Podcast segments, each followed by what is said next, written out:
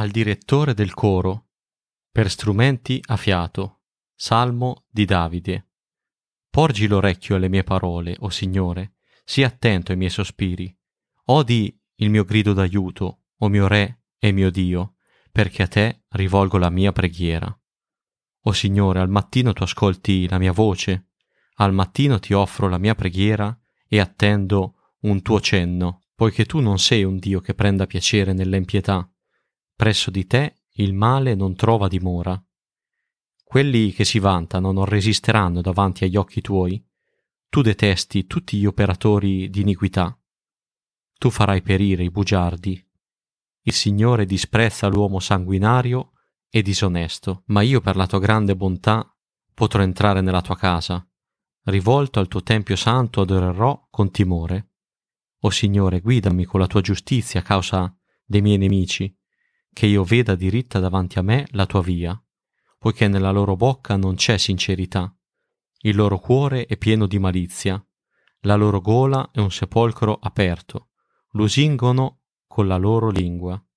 Condannali, o oh Dio, non riescano nei loro propositi, scacciali per tutti i loro misfatti, poiché si sono ribellati a te. Si rallegreranno tutti quelli che in te confidano, manderanno grida di gioia per sempre. Tu li proteggerai e quelli che amano il tuo nome si rallegreranno in te, perché tu, Signore, benedirai il giusto, come scudo lo circonderai con il tuo favore. Ecco che nel Salmo 5, composto proprio da, da Davide, ci viene detto al direttore del coro, per strumento a fiato, Salmo di Davide, Ecco che le note al direttore della lode ci indicano un accompagnamento per strumenti a fiato. E questa indicazione ci ricorda che questi salmi venivano recitati, venivano proprio cantati da, dagli israeliti, dalle persone che volevano lodare e adorare il Signore nel Tempio.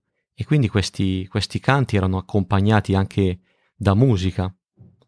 E è bello vedere che Davide dice porgi l'orecchio alle mie parole, o oh Signore, sii attento ai miei sospiri.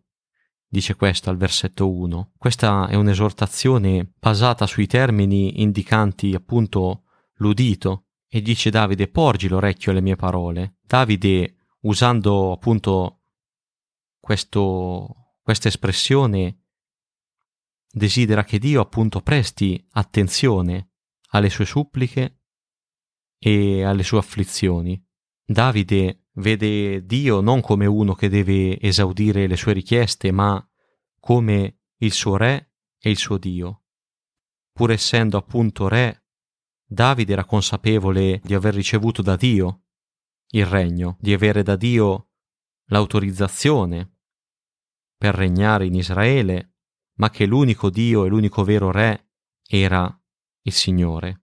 Dice Davide al versetto 3, O Signore, al mattino tu ascolti la mia voce, al mattino ti offro la mia preghiera e attendo un tuo cenno. Sia al mattino che alla sera Davide invocava Dio, chiedeva il suo aiuto e la sua guida nelle piccole e nelle grandi cose. E questo è un bel esempio, un esempio importante per ciascuno di noi. Se abbiamo creduto nel Signore, invochiamolo in ogni momento e lasciamo che la sua parola ci cambi, lasciamo che la sua parola ci ricordi che dobbiamo a lui alzare il nostro sguardo in ogni momento. Davide al versetto 4 ci parla proprio delle caratteristiche, dei caratteri di Dio. Dice Davide, poiché tu non sei un Dio che prende piacere nell'empietà, presso di te il male non trova dimora. Ecco che Davide conosceva Dio e sapeva che egli è un Dio santo, perfetto. Presso Dio il male non trova dimora. Contrapposto proprio alla santità di Dio troviamo a ritratto l'empio di cui parla Davide.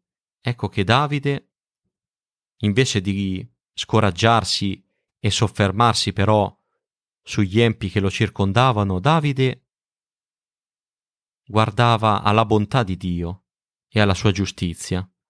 E quindi dice Davide al versetto 7, Per la tua grande bontà io potrò entrare nella tua casa, rivolto al tuo Tempio Santo adorerò con timore.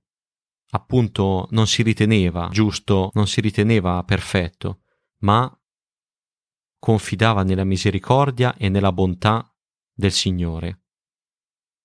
Davide sottolinea che quelli che conoscono il Signore si rallegrano nel proprio Dio e manderanno grida di gioia per sempre, come dice il versetto 11. Questo è un riferimento al fatto che chi ha creduto in Gesù è salvato per grazia e sempre per grazia di Dio, una volta che appunto la sua vita sulla terra sarà finita, il credente vivrà per l'eternità alla presenza del Signore. Dice Davide, manderanno grida di gioia per sempre. Chi crede nel Signore ha vita eterna e sarà alla presenza di Dio per l'eternità. E invece chi lo respinge sarà per l'eternità nel posto di separazione da Dio. Quindi non perdere tempo.